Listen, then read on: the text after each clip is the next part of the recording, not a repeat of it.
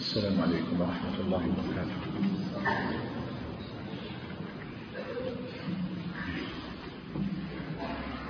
الحمد لله. الحمد لله رب العالمين. والعاقبة للمتقين. ولا عدوان إلا على الظالمين. وأشهد أن لا إله إلا الله وحده لا شريك له.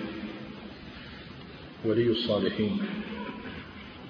وأشهد أن محمدا عبده ورسوله إمام الأنبياء وسيد الأتقياء وأشرف المرسلين.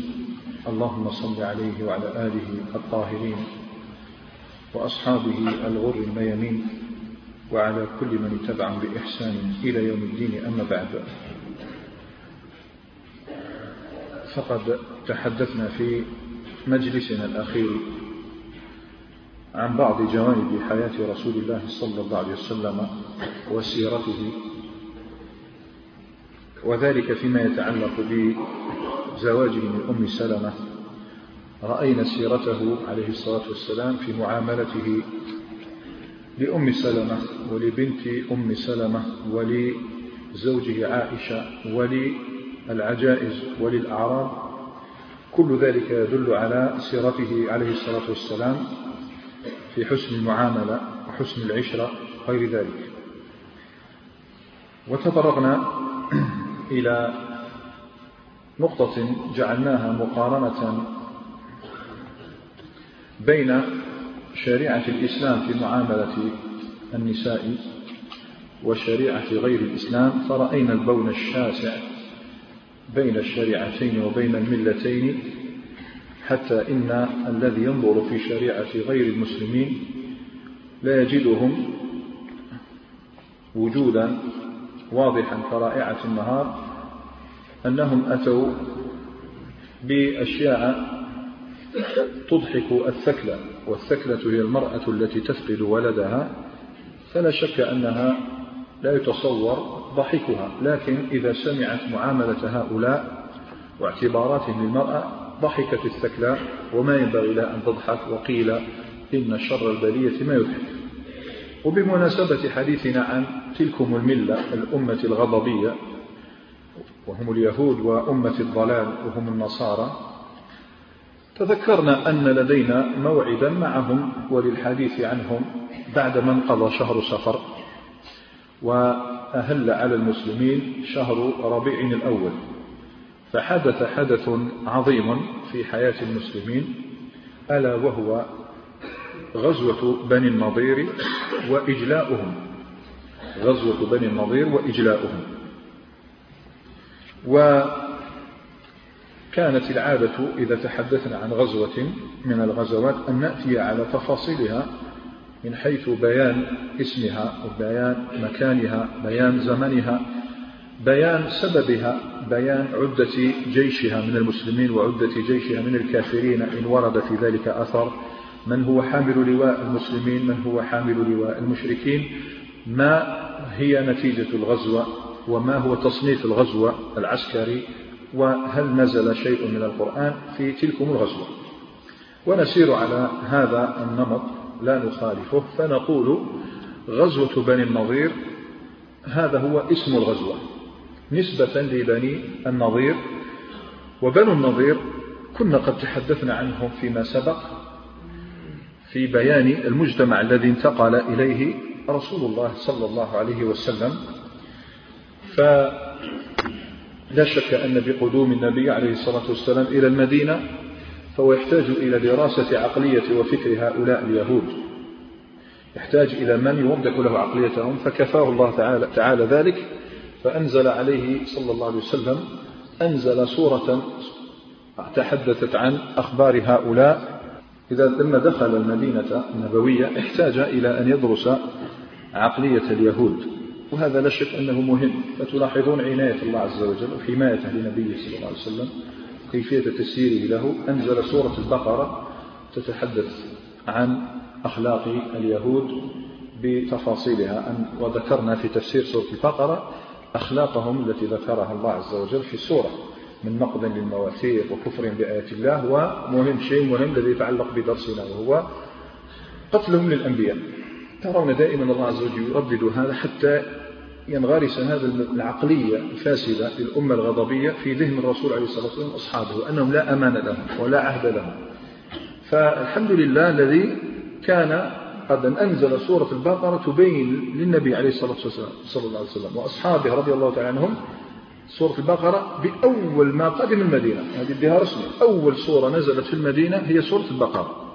إذا سئلت أول سورة نزلت في المدينة سورة البقرة. السر تحدثه عن أخلاق هؤلاء اليهود تبين عقليتهم وغير ذلك من الأمور التي يحتاجها المسلم. كانوا ثلاث طوائف تعرفوا. ثلاث طوائف هم بنو قريظة.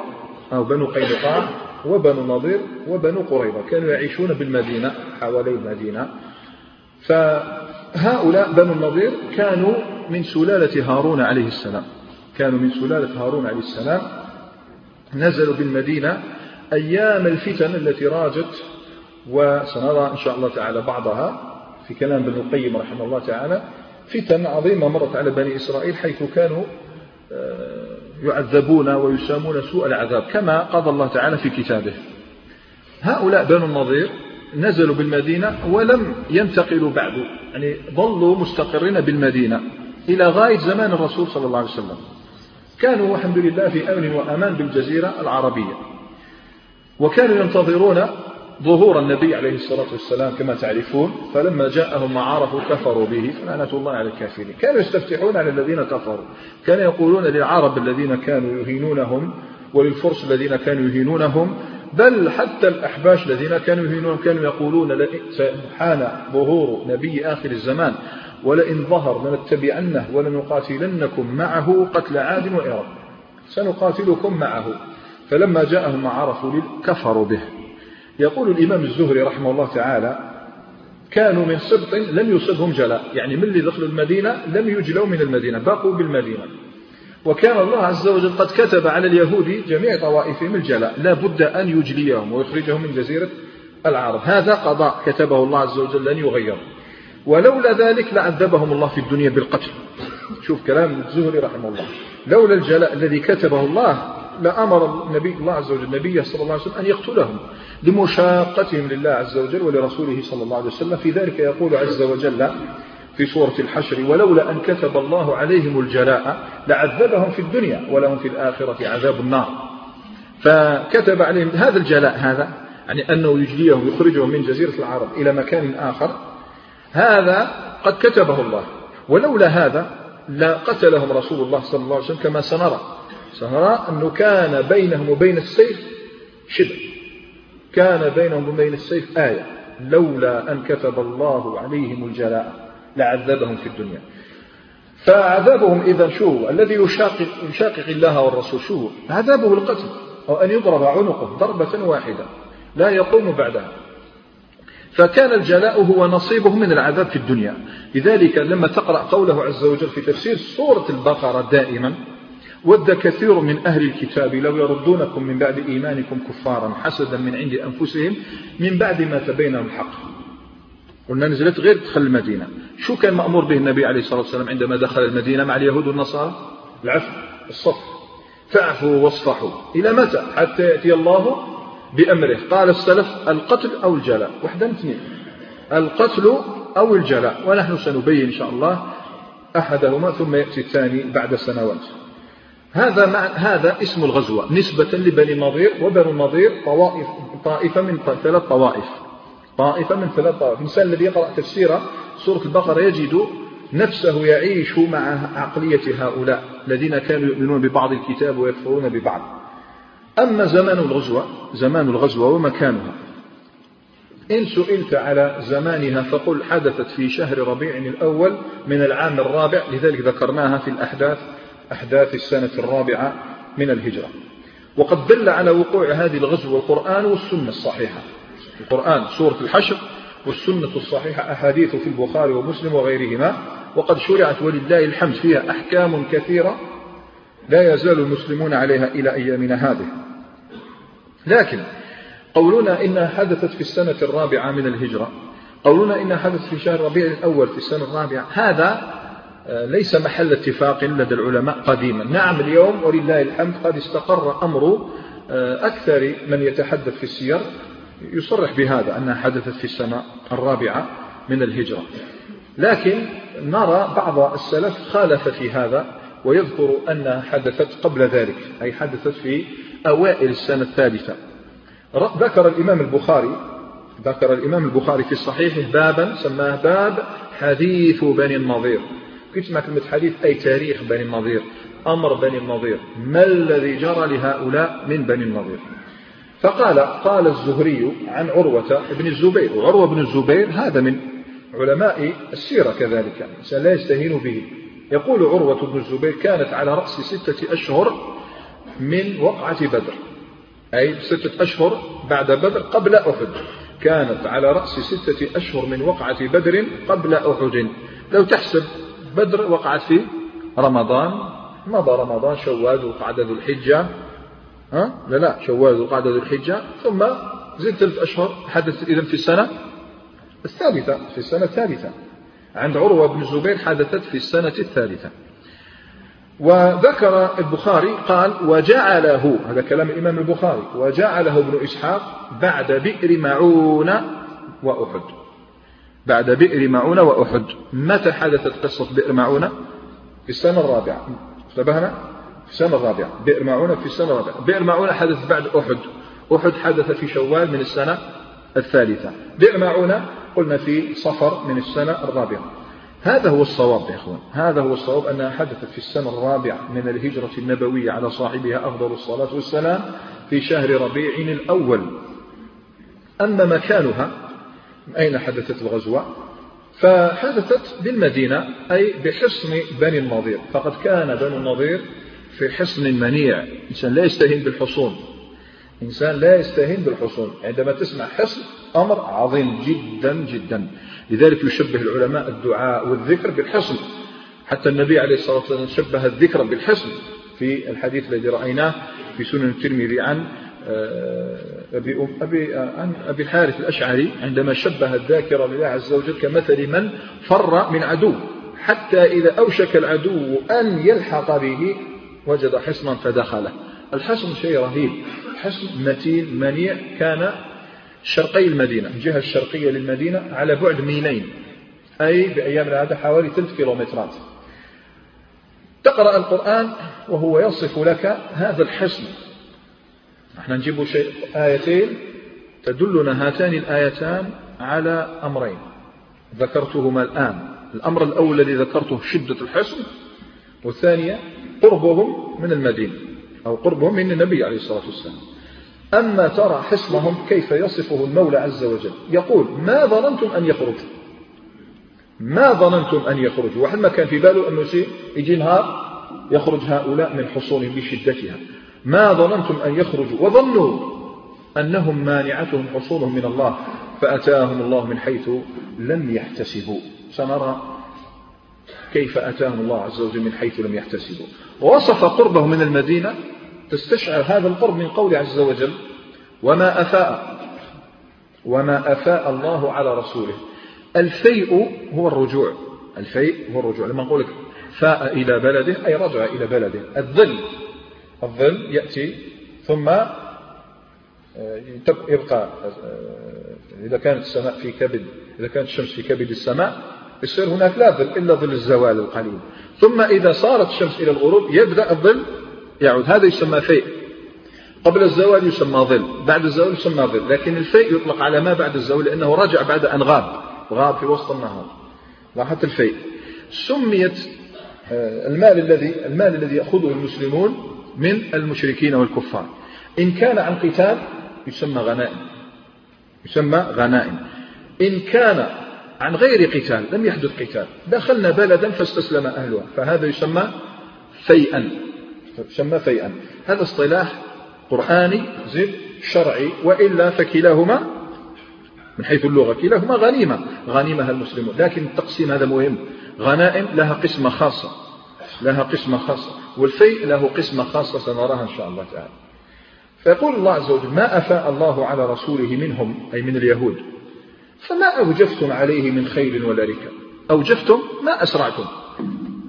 إيش معنى ما أسرعتم؟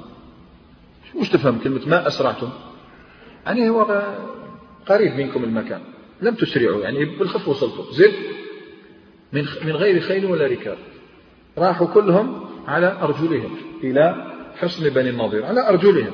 إلا النبي عليه الصلاة والسلام يذكر أنه سار إليهم على بعير له وقيل بغلة. الشاهد شو يدل؟ مشيهم على أرجلهم. يدلهم على قرب مكان بني النضير فكانوا شرقي المدينة على بعد ميلين. وهو معروف مكانهم إلى أيامنا هذا. يدلك عليه أهل المدينة. فيقول الله عز وجل أسرعتم بسرعة وصلتم إليه من غير أي وصلتم إليهم بسرعة من غير خيل ولا ركاب من غير فرس ولا بعير ولا بغل وغير ذلك. الآن سبب الغزوة. شوف شفنا اسم الغزوة زمانها ومكانها. شو هو سبب هذه الغزوة؟ قبل ذكر السبب لأن في السبب أيضا كلام. لابد من تذكير نعود شوي إلى الوراء لأنه إحنا تحدثنا عن أحداث كثيرة. سنة ثلاث سنوات تحدثنا عنها. نعود شوي إلى الوراء. لما بدأنا بالحديث عن مجتمع المدينة بينا أن الكفار في المدينة النبوية بعد قدوم الرسول عليه الصلاة والسلام كانوا ثلاثة أقسام. مذكرين. موقف الناس من هجرة رسول الله صلى الله عليه وسلم. درنا عنوان كبير وتحدثنا. القسم الأول هم من وادعه عليه الصلاة والسلام. وادعه بمعنى داروا هدنة. داروا عهد أن لا يحاربوه زد. ولا يساعدوا من يحاربه. هذا عهد ورأينا العهد والميثاق الذي أخذه رسول الله صلى الله عليه وسلم عليهم. قرأنا عليكم دستور دستور المدينة النبوية في أول أيام رسول الله صلى الله عليه وسلم. فهؤلاء شكون؟ اليهود بنو قريظة بنو النضير وبنو قينقاع. أول من عاهدهم النبي عليه الصلاة والسلام. وعاهدوه على أن لا يقاتلوه وعلى أن لا يناوئوا عليه. قسم ثاني حاربوه.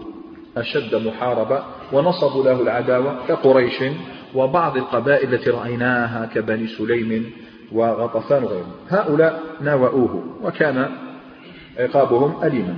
القسم الثالث من الناس تركوه. خليه. ما تديش مشاكل خليه ونشوف نبقى ونتربص. فمنهم من أبطن موافقته. يعني كان يريد كان قوم كانوا يريدون من رسول الله صلى الله عليه وسلم أن يظهر وأن يغلب غيره لكن ما استطاعوا أن يصرحوا بذلك والذي جعلهم يحبون ذلك هو هو الحلف الذي بينه وبينهم من الجاهلية. كان بين خزاعة مذكرين خزاعة كان لهم نصيب عظيم في مساعدة الرسول صلى الله عليه وسلم ببدر. فخزاعة هؤلاء كانوا يريدون من النبي صلى الله عليه وسلم أن يظهر ولو لم يكونوا مسلمين. لكن بحكم الحلف العصبية يحبه فيريد أن ينتصر. فهؤلاء كانوا يضمرون الموافقة في الباطن ويظهرون خلاف ذلك. وكان قوم لا يظهرون يظهرون الموافقة للنبي عليه الصلاة والسلام ويبطنون الكفر الصريح وهم المنافقون الذين كان معهم حديث طويل.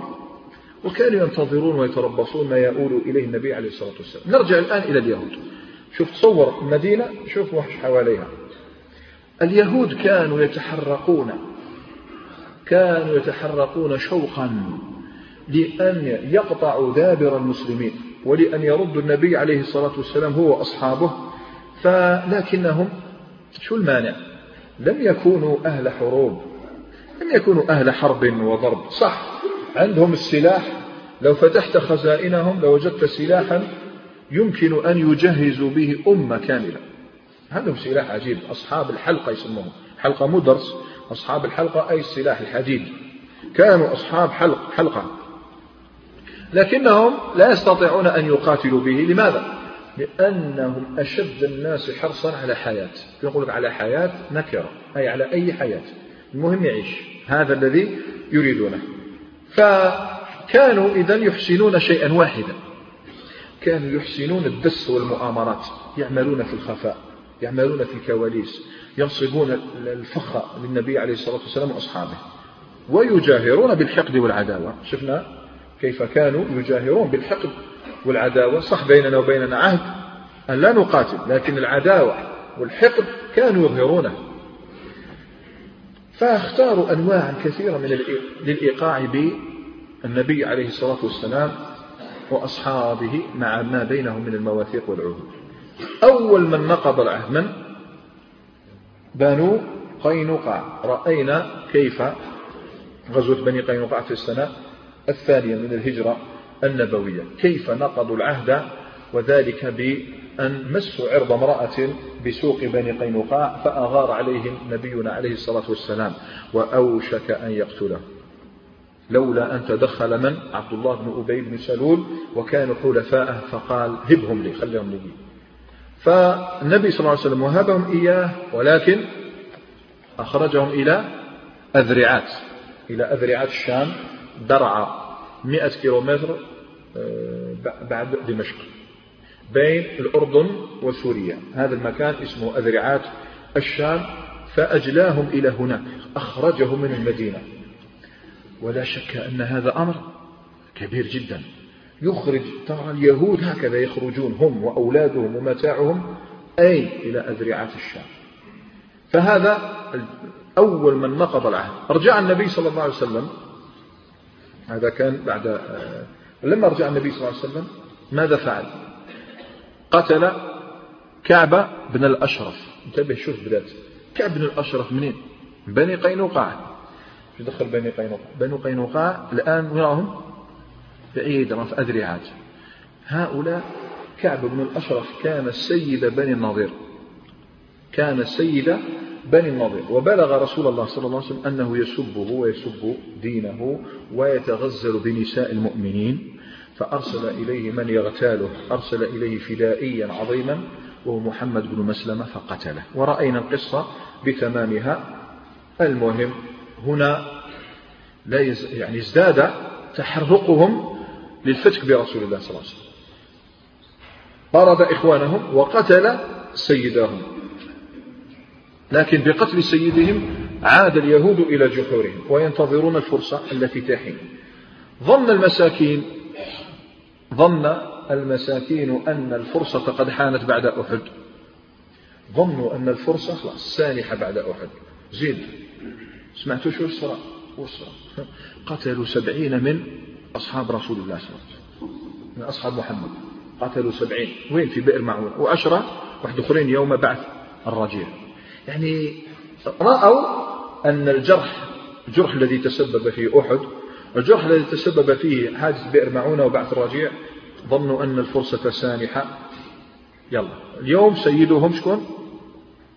تقول ليش كعب بن الأشرف؟ كعب بن الأشرف الآن؟ لا ما كانش كان مكتوب في أهل الدنيا ضد ما كانش شكون الآن؟ حيي بن أخطب. حيي بن أخطب هو الآن سيد بني النضير. لاحظ الآن كيف. أيوة. في الآن بنو النضير هناك في الحصن تاعهم في أمن وأمان غير الخير.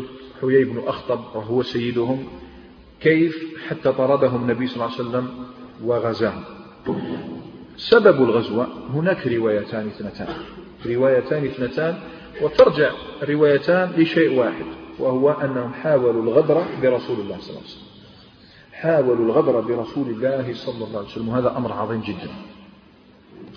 الرواية الأولى هي التي رواه ابن إسحاق في سيرته عن أبي بكر أو عبد الله بن أبي بكر بن آه، حزم. وهذه الرواية مشى عليها جمهور أصحاب السير. كل من يتكلم عن بني النضير لا يذكر لك إلا هذه الحادثة حتى إن بعضهم لا يعرج إلا على هذه. هذه الرواية الأولى فاعتمد أصحاب المغازي وخاصة ابن إسحاق حجة في المغازي. تذكرون عامر بن الطفيل؟ تذكرونه جيدا. عامر بن الطفيل. نسيتوه ليه وش صار له؟ لا احكيوها اعود لكم القصة عامر بن الطفيل نسيتوه من بني عامر. هذا الرجل الطاغوت الكبير الذي كان أخطر من الطاغوت الأول وهو خالد بن سفيان الهذلي بن نبيه. هذا طاغوت أكبر.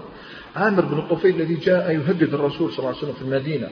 قالوا لي أهل الوبر أنت أهل, أهل, أهل المضر وأنت لك أهل الوبر أو خليفتك من بعدك أو آتيك بألف وألف. بعد ما كان لا أهل مضر ولا وبر ولا كان خليفته ولا وغادره جل من أو كل من معه. تركوه طريدا في بيته قبل أن يموت. وكان هو سبب مقتل سبعين من الصحابة. وقلنا لكم كي يقولوا سبعين في الحقيقة شحال 69 خاطر كاين واحد أسروه. مذكرين جيد؟ الحمد لله راكم معايا. واحد أسروه وهو عمرو بن أمية الضمري. أسره عامر بن الطفيل أسره عامر هو الوقت اللي أسره وقتل الآخرين النبي صلى الله عليه وسلم ذكره راه يدعو عليه ب في القنوت. أو يدعو عليه في القنوت. عمرو هذا عامر بن الطفيل باش تشوف التناقض لدى المشركين. تذكر أن أمه ما نقولش رحمها الله يعني ماتت مشركة. أمه كانت عليها رقبة. يعني نذرت لله أي أهل الشرك كانوا يعرفون الله لكنهم يشركون به. نذرت أن تعتق لله رقبة. فتذكر أن هناك رقبة لابد أن تخرج. دار دار دار عمرو بن أمية. فهم الذي كان أسيرا تحت يده. روح. أطلقه. مفهوم. أطلقه. عمرو بن أمية الضمري راه ماشي راح المدينة. وبين المدينة وبني عامر مفاوز هو ماشي. فالتقى برجلين اثنين من بني عامر وبنو عامر بينهم وبين النبي صلى الله عليه وسلم عهد وعندهم عهد من الرسول صلى الله عليه وسلم. عمرو بن أمية الضمري التقاهما. ممن قالوا من بني عامر. هو غير قالوا من بني عامر. مش عارفين بنو عامر الذين قتلوا أهل بئر معونة. بنو عامر. فتركهما حتى ناما. فقتلهما. هذا. ورأى رضي الله تعالى عنه رأى أنه قد أخذ ببعض ثأر أصحابه. رأى أنه قد أخذ ببعض ثأر أصحابه رضي الله تعالى عنهم أجمعين. فجاء إلى النبي صلى الله عليه وسلم وما رآه أحد من الصحابة إلا واستبشر لماذا؟ لم يمت عمرو بن أمية الضمري. سلك واحد؟ فقال له لقد قتلت رجلين فلان وفلان. الله أكبر النبي صلى الله عليه وسلم. قد قتلت قتيلين لنا معهم عهد. طبعا لأودينهما لأن الدية إذا قتلنا واحد من أهل العهد تجب الدية. بيننا وبينهم عهد تجب الدية. وإن كان من قوم بينكم وبينهم ميثاق فدية مسلمة إلى أهله. فقال لأودينهما. النبي صلى الله عليه وسلم هنا أراد أن يستعين ببني النضير في دية هذين الرجلين لأنهم كانوا حلفاء مع بني عامر. يعني هذه عادات وقوانين وأعراف كانت سائدة أن الدية يدفعها أيضا الحلفاء النبي بينه وبين بني نضير عهد بنو النضير حلفاء لبني عامر يلا خرجت لكم باللي يجوز. بنو النضير تعاون النبي صلى الله عليه وسلم على دية هذين الرجلين. وهذا الأثر إلى غاية الآن علقه الإمام البخاري. ذكره معلقا بأن هذا هو السبب. يوم بعد شوفها فذهب النبي صلى الله عليه وسلم. بدأت هنا المأساة. مأساة من؟ مأساة بني النضير. فذهب إليهم وأتاهم يستعينهم. فقالوا نعم ندفع. ما شاء الله. يعني هم يحفظوا العهد ولا لا؟ ليش تقول ما يحفظوش العهد؟ هم يحفظوا العهد بيننا وبينهم عهد فجلس النبي صلى الله عليه وسلم. فخلى بعضهم إلى بعض كما هي عادتهم وقالوا إنكم لن تجدوه على مثل هذه الحال أبدا فرصة. راهو معاه زوج من الصحابة برك أو ثلاثة. زوج من الصحابة أو ثلاثة شو ما كان والو زيد راهو في دياركم. يلا اقتلوه. كان جالسا تحت جدار لهم صلى الله عليه وسلم هو أصحابه ثلاثة أو اثنين. فقالوا من رجل يعلو على هذا البيت فيلقي هذه الصخرة عليه فيقتله ويريحنا منها عليه الصلاة والسلام. فانتدب لذلك أشقاهم. يقول النبي صلى الله عليه وسلم أشقى الأولين عاقر الناقة وأشقى الآخرين قاتلك يا يا علي. أشقى الأولين عاقر الناقة وأشقى الآخرين؟ قاتل علي. أنا أظن فما بالك بمن قتل نبي. لا شك أنه أشقى من الأولين والآخرين. هنا انتدب أشقاهم. من؟ إنه عمرو بن جحاش بن كعب بن الأشرف. قتل لي باب خلوني أنا أقتل. يدير والو على كل حال سنرى. المهم خلونا ننقل فانتدب لذلك. لكن شوف في رواية قال أنا. فقال سلام بن مشكم. سلام بن مشكم يهودي. وسنرى أنه ليس فيه خير على كل حال. الخوف هو الذي أنطقه. شو قال؟ لا تفعلوا. علاش؟ تحب النبي صلى الله عليه وسلم. لا لا تفعلوا. شوف ذلك اليقين. عقيدة عند اليهود. فوالله لا يخبرن بما هممتم به. دوك ربي يخبروا واش تقول. عجيب كيف على بالك علاش ما تآمنش؟ والله ليخبرن بما هممتم به وإنه لنقض للعهد الذي بيننا وبينه. هذا على الأقل عدو عاقل. عدو؟ لا بأس به شوية المهم لكنهم ما استمعوا إليه. هذاك شغل تخيل هذاك وليد كعب بن الأشرف طلقوني. هذا الجلاس طلقوني ما كحتى هضره فعزموا على تنفيذ ما تآمروا عليه وخططوه. وتتدخل العناية. تتدخل العناية على الله عز وجل. ولم تنزل بعد آه، آيات التي تقول والله يعصمك من الناس في المائدة وغير ذلك. لا. تتدخل العناية الربانية. ونزل جبريل من السماء. نزل جبريل من السماء إلى النبي صلى الله عليه وسلم. فأخبره بما هموا به. إن الملأ يأتمرون لقتلك. عش زيد. من فوقك. آه. وصل الخبر النبي صلى الله عليه وسلم. يعني حاجة في رمشة عين أو أقل من ذلك. فنهض النبي صلى الله عليه وسلم متظاهرا أو مظهرا أنه ذاهب لقضاء شيء؟ وقال لصاحبيه لا تبرحوا ابقوا تمثيل فقط دوك نجي. والنبي صلى الله عليه وسلم خرج مسرعا إلى المدينة. قلنا قريبة جدا. خرج مسرعا إلى المدينة فاستبطأه أصحابه. وين راه فسألوا عنه فقالوا لقد رأيناه ذاهبا إلى المدينة صلى الله عليه وسلم. فلحقوا به فقالوا له ذهبت وما شعرنا. فأخبرهم الخبر. الله أكبر. أخبرهم لقد كان فوقنا من يحاول أن يلقي علي صخرة. فأتاني جبريل وأخبرني الخبر. فرجع إلى المدينة وأمر بحربهم والإغارة عليهم. البيهقي يفصل لنا شوي. ما زلنا في الرواية الأولى. البيهقي في الدلائل دلائل النبوة. يقول أن النبي عليه الصلاة والسلام أرسل إليهم من؟ محمد بن مسلمة الفدائي. أرسله إليهم قال لهم روح أن يخرجوا من المدينة. جاء الأمر. أن يخرجوا من المدينة ولا تساكنوني بها. ولا تساكنوني بها. وقد أجلتكم ثلاثا ثلاث أيام. في رواية ذكروا عشرة. فمن وجدته شو العزة. فمن وجدته بعد ذلك بها ضربت عنقه. أليس من الناس في هذه الأيام من يقول هذا لبني إسرائيل هناك؟ من وجدته بفلسطين بعد ثلاث أيام ضربت عنقه. لا. قالوا بعد 300 سنة. ولو وجدتك بعد 300 سنة أضرب عنقي. فهم. إي والله شوف عزة على المسلمين. يعني الإنسان لما يقرأ السيرة صح يشعر بذلك الفخر الذي كان عليه المسلمون.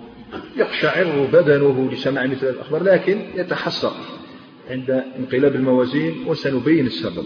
لأن علاش في سورة الحشر وش قال الله عز وجل؟ فاعتبروا يا أولي الأبصار. اعتبر فق يعني قس. قس حال هؤلاء على حال حالكم. ولو فعلتم ما فعلوا لا أصابكم ما أصابهم فاعتبروا يا أولي الأبصار.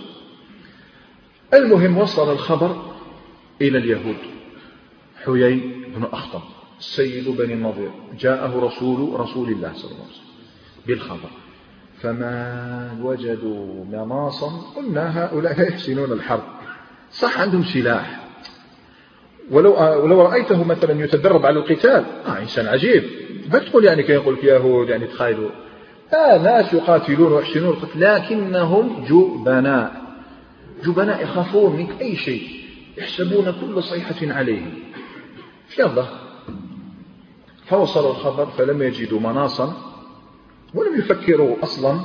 لا بد من الطاعة. الخروج آه قال نخرج. نخرج. فتأهبوا للرحيل في تلك الأيام. سبحان الله لو كان راحوا عاد فإذا شفنا في حال النبي صلى الله عليه وسلم العناية الربانية تدخلت وهنا ترى يد المنافقين تدخل. دخلت يد المنافقين. إلى هذه الأحداث إلى مسرح الأحداث فجاء أرسل عبد الله بن أبي بن سلول أرسل إليهم. قال اسمعوا مليح كلام عبد الله بن أبي بن سلول أثبتوا. أثبتوا وتمنعوا أي تحصنوا. ولا تخرجوا. لا تخرجوا من دياركم. شوف الوعد. عبد الله بن أبي بن سلول تخيلوش يعني إنسان هكذا يعني هكذا وحده. إنسان زعيم الأوس كان. كان زعيم الأوس. والآن وراءه ناس. هم ينتظرون فقط الأمر منهم لا أثبتوا ولا تخرجوا من دياركم وتحصنوا. فإن معي ألفين. شوفوا هذه الألفين وين راهم وين راهم هذه الألفين. فإن معي ألفين. يدخلون معكم حصونكم فيموتون دونكم. موتوا معكم. ما يقولش بإذن الله. والله عز وجل يصف حالهم في سورة الحشر قائلا. ألم ترى؟ يتعجب. يعجبك. طبعا قلنا دائما ألم ترى؟ تعجيب للسامع. تعجيب للسامع. ألم ترى؟ إلى الذين نافقوا. يقولون لإخوانهم الذين كفروا من أهل الكتاب لئن أخرجتم لنخرجن معكم ولا نطيع فيكم أحدا أبدا وإن قتلتم لننصرنكم. الله عز وجل يكذب فقال والله يشهد إنهم لكاذبون. نوك نرى الكذب؟ هنا اليهود يعني تحمسوا شوي. زاد ذكرهم. ولا تنسوا إن هناك بني قريظة. إخوانكم بنو قريظة. غير هنا حوالي المدينة. زيد. غطفان. غطفان معروفة يعني قبيلة كبيرة كان. عمل لها النبي صلى الله عليه وسلم. ألف حساب هذا كلهم نجوا هنا عادت لليهود الثقة. واستقر رأيهم على الصمود. شوف شو خارجين استقر رأيهم على الصمود. فبعث حيي بن أخطب إلى النبي عليه الصلاة والسلام إنا لن نخرج من ديارنا فاصنع ما بدا لك. دار الثانية. إنا لن نخرج من ديارنا فاصنع ما بدا لك. هنا نحط رحالنا شوي أمام الرواية الأولى. شو سببها؟ محاولة غدر بالنبي صلى الله عليه وسلم. تفاصيل لماذا كيف كذا حاولوا. ذهب في دية رجلين شيء آخر. هناك رواية أخرى وهي في سنن أبي داود وصححها الحافظ ابن حجر وصححها الشيخ الألباني رحمه الله تعالى في صحيح سنن أبي داود. هذه رواية قلت رواه أبو داود ورواها أيضا عبد بن حميد ورواها آه، كذلك آه، يذكر الحافظ ابن حجر غير هؤلاء ممن رواها ويصححها في فتح الباري. سببها تتذكرون جيدا أننا تطرقنا إلى هذا الحديث في الطرف الأول جبناه مرة. يوم جاء النبي صلى الله عليه وسلم إلى المدينة. أرسل المشركون من قريش إلى من؟ تتذكرون؟ إلى عبد الله بن أبي بن سلول قالوا له لقد آويتم صاحبنا. ركم, ركم رحبتم بصاحبنا. وهذا خيانة. إنكم آويتم صاحبنا. وإننا نقسم بالله لتقاتلنه ولتخرجنه أو لنسيرن إليكم بأجمعنا حتى نقتل مقاتلكم مقاتلتكم ونستبيح نساءكم. عبد الله بن أبي بن سلول رأى هذا تهديدا واضحا. ماذا هم أن يفعل؟ هم بأن يقاتل في المدينة. هم بأن يقاتل. فلما بلغه ذلك خرج هو ومن معه من عبدة الأوثان ولم يصرح بعد بإسلامها إحنا نتكلموا في أول الأمر. فاجتمعوا لقتال النبي صلى الله عليه وسلم. فلما بلغ ذلك النبي عليه الصلاة والسلام لقيهم وقال لهم كلمات كانت بردا وسلاما على من؟ على من غرر بهم. من حوله من الأوس والخزرج فقال لهم لقد بلغ وعيد قريش منكم المبالغ.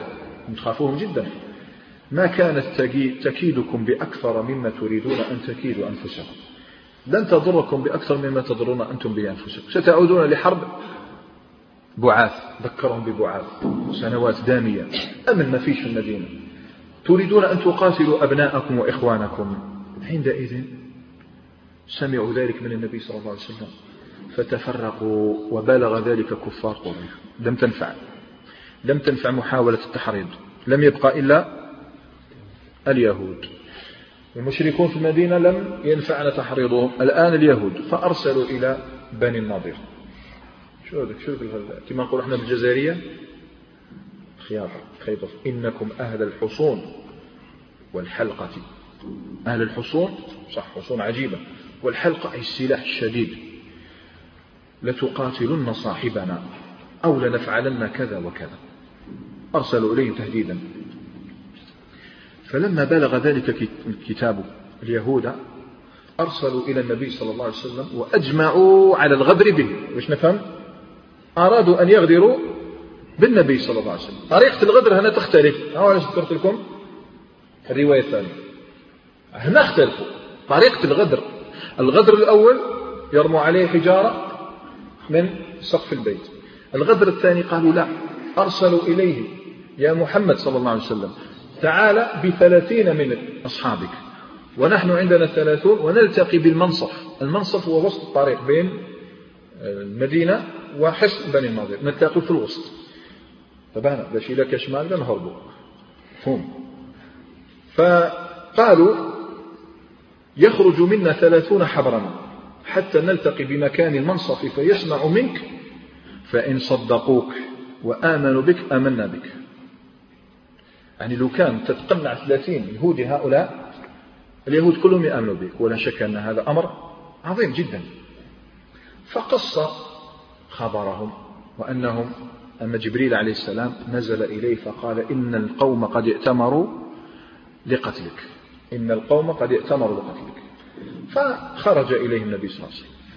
أنا أظن أن إحدى الروايتين لا شك في صحتها إما هذه أو هذه فنقول سبب الغزوة إذا محاولتهم غدر بالنبي صلى الله عليه وسلم. إذا تساوي نقض الميثاق نقضوا العهد الذي بينهم وبين رسول الله صلى الله عليه وسلم. كما نقضه شكون؟ بنو قينقاع من قبل. كما ستنقضه من؟ بنو قريضة بعد أعوام. سيأتي خبر بني قريظة أيضا. والنبي صلى الله عليه وسلم عندك هكذا يعني بالخف خرج. النبي صلى الله عليه وسلم الآن لابد من التفكير العميق جدا. تحسبوش يعني باللي يعني بعض الناس ربما يتخيل يعني خلاص النبي صلى الله عليه وسلم نفسية سخونة هكذا غير تمسها تخرج. لا. النبي صلى الله عليه وسلم الآن يفكر تفكيرا عميقا. النبي عليه الصلاة والسلام اليوم في غنى من الاشتباك مع أي كان اليوم هو يحتاج أن يجمع المسلمين حوله وأن يقوي نفسه. النبي عليه الصلاة والسلام يعلم علم اليقين أن هذه هي الفرصة السانحة لأي, لأي عدو في أن يقضي على النبي عليه الصلاة والسلام والمدينة. الناس ستسمع. بنو النظير رفعوا أصواتهم على النبي صلى الله عليه وسلم. وخلفهم فلان وفلان وفلان. إيوه الآن ستأتي كل كل القبائل ستأتي. غطفان بنو سليم بنو عامر ريع ذكوان عصعصة قريش. ولماذا لا؟ لماذا لا تأتي قريش؟ تسمع بالخبر فتأتي. أي من الصعب أنك تجاهر العداوة لهؤلاء. قوم لهم. ثم إنهم في حصونهم يا ناس. شفنا في غزوة أحد علاش رجع المشركون؟ شكون يقول؟ علاش رجعوا؟ علاش ما كملوش يحاربوا؟ صعد المسلمون فوق الجبل. تفضل اطلع للجبل. لا تستطيع. أصحاب الرجيع. أين صعد؟ صعدوا لما هربوا فوق الجبل. معروف التحصن بالجبل مع أن الجبل لو أردت أن أصعد أصعد. فما بالك بحصن؟ بناء ضخم يرميك بالنبال والحجارة. هل تستطيع أن تقاوم؟ إذا يا أخوانا لازم نفكروا نظلموا ولا ما نظلموش ما نظلموش النبي صلى الله عليه وسلم لابد أن يخرج بهذا لكن صح ليس من السهل اختراقه. هنا يجيك وأتاهم الله من حيث لم يحتسبوا. الله عز وجل شيء سهل. ألقى الطمأنينة في قلوب النبي عليه الصلاة والسلام وقلوب أصحابه. ألقى اليقين بنصر الله عز وجل.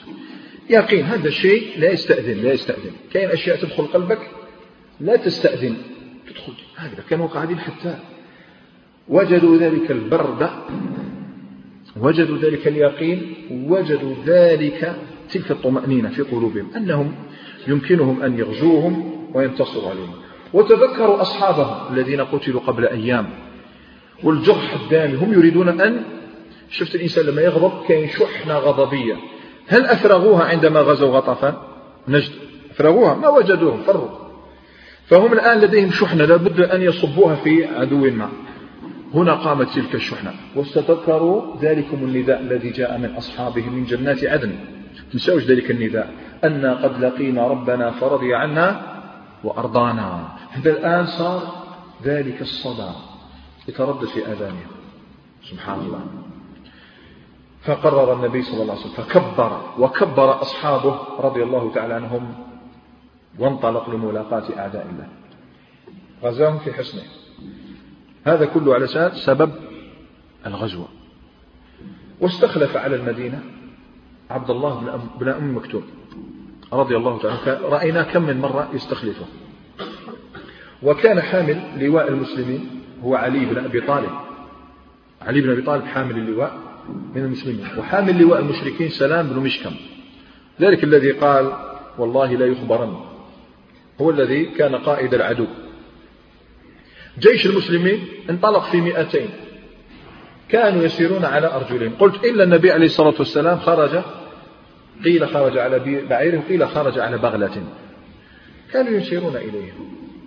وكانت قوة اليهود مئتي مقاتل أيضا. مئتي مقاتل من اليهود.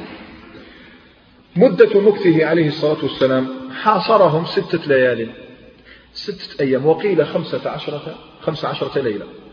يعني كاين قولان. كاين اللي قال ست ليالي وهو يحاصرهم. وكاين اللي قالوا خمسة عشرة ليلة. تصنيف الغزوة مطاردة فحصار. مطاردة فحصار. كما حدث لبني قينقاع. نتيجة الغزوة. شو هي؟ تحصنوا بقوا في حصون أرواح تخرج. والتحصن صعب. خاصة الذي يدرس أنا لا أدرس لكن أصحاب الدراسة العسكرية يدركون التحصن صعب. خاصة إذا كانوا مزودين بالزاد لديهم الزاد ما يكفيهم. لا يضطر إلى أن يخرج خارج الحصن تبقى أنت كم؟ كما أنت تبقى تحاصر؟ تذكروا في صارم المسلول شيخ ابن تيمية رحمه الله عندما غزا المسلمون في ذلك الزمان غزوا الروم. حاصروهم شهرا حتى يئس المسلمون. خلاص. أي صار البرد يقتلهم والجوع ما عندهمش الزاد. فلما استيأسوا كادوا أن يئسوا خرج أحدهم وأطل من الحصن وسب رسول الله صلى الله عليه وسلم. فنهض أحد العلماء في ذلك الجيش وقال لهم أبشروا بنصر الله. أوه. أحنا ميتين بالجوع والبرد قتلنا تقول لي أبشروا بنصر الله. السيد راه يسب. ما قالناش اسمعوني درت لكم طريق ايوا ما خرجش قال دخلوا. قال يسب النبي صلى الله عليه وسلم. فقال لهم ألم يقل الله تعالى إن شانئك هو الأبتر ألم يقل؟ هذا خلاص أو سب الرسول صلى الله عليه وسلم. والله سيبترهم فغزوهم وقتلوهم والحمد لله نصرهم الله عز وجل. هذا من سب النبي عليه الصلاة والسلام. فالمهم تحصن صعب. فتحصنوا بالظاهر أنه 15 ليلة. ظاهر ماذا التحصن صعب. ويصور الله تعالى لنا حالهم وهم داخل حصنهم. وظنوا أنهم مانعتهم حصونهم من الله. فأتاهم الله من حيث لم يحتسبوا وقذف هؤلاء الشيء الثاني الذي قذفه. الله عز وجل أرسل طمأنينة في قلوب المؤمنين والعكس وقذف في قلوبهم الرعب. يعني أنت تقدر تمنع؟ تقدر تمنع أن يدخل الرعب؟ هذا الشيء دخل الله عز وجل في قلوبهم. رعب خوف شديد. يقول الإمام القرطبي رحمه الله تعالى في نكتة يقول لك سبحان الله إذا كان الرسول صلى الله عليه وسلم يقول نصرت بالرعب مسيرة شهر. فكيف بمسيرة ميلين؟ لا لا. الرعب يعني النبي صلى الله عليه وسلم عندما ينطلق من المدينة إذا كان بينه وبين العدو مسيرة شهر يبدأ العدو يخاف. لا هذا من خصائصه. فكيف إذا كان بينه وبين عدو إيش حال؟ يطلع عليه ميلين. ميلان فقط. فتصور ذلك الرعب الذي ألقاه الله عز وجل في قلوبهم. حاصرهم قلت النبي عليه الصلاة والسلام وكانوا خلال هذه الأيام كانوا يعني يقعدوا هكذا يشوفوا يرمونهم بالنبل أحيانا ويرمونهم بالحجارة أحيانا أخرى حتى يعلموا ما لديهم من سلاح وعدة وغير ذلك. والآن المشكلة تعرفون ناخي كانت بنو النظير حصن محاط ببساتين. ببساتين من نخيل وغير ذلك لا شك أن هذا يعوق الرمي. كيف سترميه؟ فأمر النبي صلى الله عليه وسلم بشيء عجيب. فأمر بحرق قطع نخيلهم وحرقها قطع النخيل وحرقوها وهؤلاء قالوا انظر إنه ينكر على المفسدين وهو يفسد. أو لا لا أو يفسد. ثم يكفرون بالله عادي. نخلة غابته إيه يكفر بالله عادي صح النخلة غابته فعندئذ أنزل الله تعالى شيء يصبر به الذين آمنوا. فأنزل الله تعالى ما قطعتم من لينة؟ اللينة هي النخلة الصغيرة. ما قطعتم من لينة؟ أو تركتموها قائمة على أصولها فبإذن الله. وليخزي الفاسقين. افعلوا ما يحلو لكم. إن أردتم القطع فاقطعوا وإن أردتم الحرق أحرقوا وإن أردتم أن تتركوها اتركوها الأمر إليكم. سبحان الله. في صحيح البخاري ومسلم. يقول ابن عمر رضي الله تعالى عنه في الصحيحين إن النبي عليه الصلاة والسلام حرق نخل بني النضير. حرق نخل بني النضير. وقال حسان بن ثابت هذا في البخاري في ذلك وهان على سرات بني لؤي بنو لؤي قريش. وهان على سرات بني لؤي حريق بالبويرة المستطير لأن ذلك البستان الذي كان عند يهود خيبر اسمه البويرة. بويرة. بويرة. البويرة. طبعا لأن البويرة تصغير تصغير في البئر البؤرة. البؤرة هي الحفرة.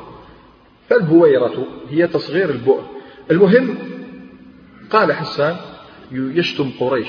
أين أينما تزعمون أنكم تساعدون اليهود إذا نهضوا إلى النبي عليه الصلاة والسلام؟ لماذا؟ نفختم فيهم ثم تركتموهم. وهان على صلاة بني لؤي حريق بالبويرة مستطير.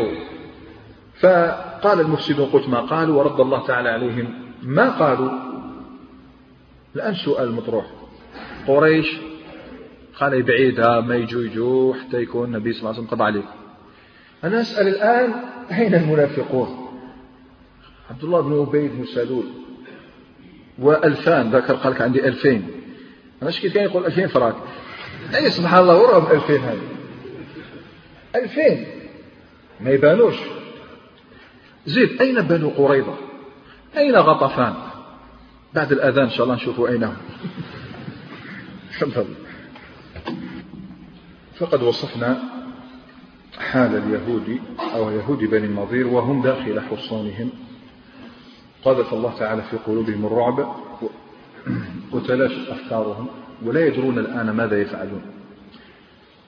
فنتساءل عن المنافقين وبني قريظة والعرب قاطبة بما فيها غطفان بنو سليم بنو عامر وغيرهم.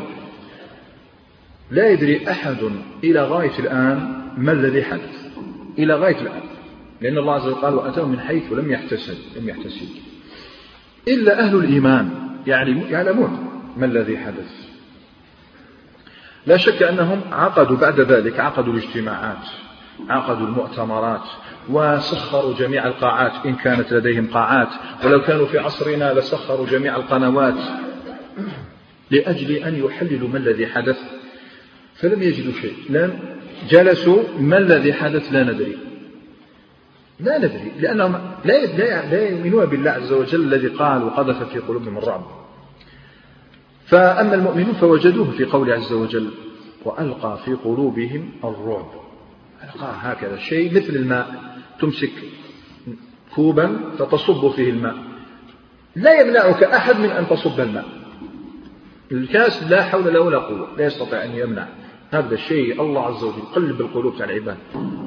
هذا كله لماذا ليرسخ في ذهن الناس أن القلوب بيد الله عز وجل. في لحظة الصدق مع الله عز وجل تتغير القلوب الكفار الذين خدعوا بحضاراتهم وقواتهم إن كانت لديهم قوة سيقذف الله في قلوبهم الرعب وأهل الإيمان سيلقي الله عز وجل في قلوبهم الطمأنينة والسكينة. لا بد أن نعي هذا. أما هذا حديث مع أهل الإيمان. أما أهل الخذلان البعيدون كل البعد عن تعاليم الإسلام هذا لا هؤلاء لا شك أنهم لا يفقهون. لذلك الله عز وجل يقول فطبع في على قلوبهم فهم لا يعلمون لا يفقهون شيء لا يفقهونه أنت الآن لو تحدثتهم عنه يقول لك والأسباب هذا وش يصير في فإن أتيت إنسان يتخذ الأسباب والقوة لا غير يفرج الشاهد هذه أشياء لابد أن نعيها. في واقعنا اليوم أن القلوب لا ننسى أنها لا زالت بيد الله عز وجل. والذي قذف في قلوب اليهود الرعب قادر على أن يلقي في قلوب غيرهم الرعب. الذي ألقى في قلب النبي صلى الله عليه وسلم وأصحابه الطمأنينة والسكينة والقوة. قادر على أن يلقي ذلك في قلوب المؤمنين في كل زمان بشرط الصدق. شرط الصدق. وجاء الجواب أيضا في قوله عز وجل لئن أخرجوا لا يخرجون معهم. لئن أخرجوا وكان يقول من خرجوا؟ لا يخرجون معه خرجوا قريضة منافقون. خرجوا. قال فرضا فرضا. ولئن قتلوا لا ينصرونه. ولئن نصروهم أي خرجوا وبدأوا يضربوا شوي آه هنا نصروهم قد يقول لك واحد نصروهم قال لك لا يولون الأدبار. ما يخرجوش. ولو خرجوا ما نصروهم. ولو نصروهم لا يولون الأدبار. باش ينتصروا مستحيل. هاي حالات مشرك. لا تغفر. إما أنه لا يقاوم أصلا أو أنه يخرج ولكن لا ينصر يرجع أو أنه يبدأ في النصرة يهفك. يشوفك بالك أنت اللي تهرب. يا أيها الذين آمنوا اصبروا. صابروا ورابطوا. أو يسيء العدو كذلك. وإن أو يولي الأدبار. ولا شك أنهم سيولون الأدبار. ثم لا ينصروا لكن فسر ذلك الحماس الذي ظهر على أصحاب النبي عليه الصلاة والسلام. نسر ذلك التكبير الذي كبر به الرسول صلى الله عليه وسلم وأصحابه. الله أكبر الله أكبر. يلا نوضوا قاعد بني النظير. شوف قول الله عز وجل بعد ذلك. لأنتم أشد رهبة. الله. لأنتم أشد رهبة في صدورهم من الله. يخافوكم أكثر من الله عز وجل. كي سمعت مثل هذه الآية تخرج. أنت ومن لأنتم أشد رهبة في صدورهم من الله. ذلك بأنهم قوم لا يفقهون. هذا هو السر. لا يفقهون. أنت الآن عندك الحمد لله علم عندك إيمان عندك تقوى تعلم أن أسباب النصر أسباب النصر والتمكين. هؤلاء لا يدركون. قال لا يقاتلونكم جميعا أبدا. باش يجتمعوا يقتلوكم أبدا. دوك يجي المشركون وغطفان وقريضة لا يقاتلونكم جميعا إلا في قرى محصنة. ثم تروحوا لهم. إلا في قرى محصنة أو من وراء جدر بأسهم بينهم شديد تحسبهم جميعا وقلوبهم شتى. ذلك بأنهم قوم لا يعقلون تكرر الوصف. دعوة إلى العقل تعقل الآيات تعقل صفات الله عز وجل تعقل أسباب النصر تعقل أسباب التمكين وغير ذلك. عبد الله بن أبي بن سعود وكيجي حبيب بن أخطب ويصبر نفسه. وكيجي أو هنا برد. أو مخدي مور نخلة برد دوك حرقوا هذوك يبان. كي قطعوا هذوك يبان. عارف ما له ولا واحد من الألفين ولا واحد من العرب. كلهم بقوا. بماذا يذكركم هذا؟ واحد يجي ينفخ فيك ويهرب. باش يذكرك. الشيطان يوم بدر. الشيطان يوم بدر وش قال لنا الله عز وجل؟ لما تقرأ سورة الأنفال وش قال الله عز وجل؟ وإذ زين لهم الشيطان أعمالهم وقال لا غالب لكم اليوم من الناس. وإحنا حيغلبكم 314 توكي قوم ألف. ولا غالب لكم اليوم من الناس. وإني جار لكم أنا معكم. وإني جار لكم. فلما تراءت الفئتان مكص على عقبيه هرب قالوا وين؟ شافوه على هيئة رجل كان مصور على هيئة رجل. إيه مش أنت اللي فارس المغوار وكنت نبلي عندك, عندك معارف في القتال مشيت هو.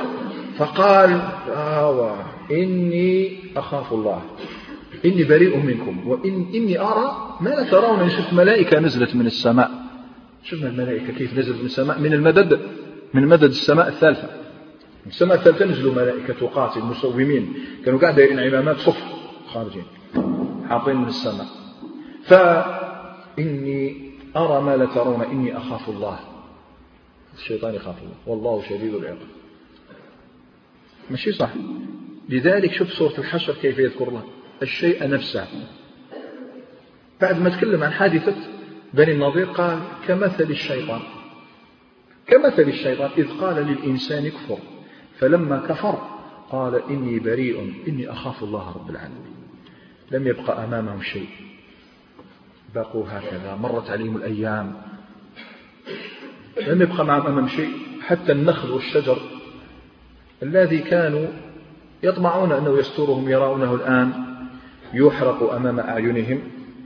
إذ أمر النبي صلى الله عليه وسلم بذلك. الجميع الآن يستعيد شريط الذكريات شريط الأحداث. قبل ستة أيام فقط على رواية قبل خمسة عشر يوما خمسة عشر يوما جزء بالخف قبل خمسة عشر يوما فقط كنا سادة كنا في أمن وأمان كنا في خير كنا في بسط من العيش كنا على عهد مع هذا الرجل مع هذا النبي الذي لم نسعد لم نسعد. سيأتي كلام ابن القيم لاحقا. لم نسعد بالأمن والأمان كما سعدنا تحت رايته حتى مع ملوك بني إسرائيل يقرأ التاريخ عمرهم ما عاشوا حتى مع ملوك بني إسرائيل أنفسهم. مع هذا النبي الكريم صلى الله عليه وسلم كنا في أمن وأمان.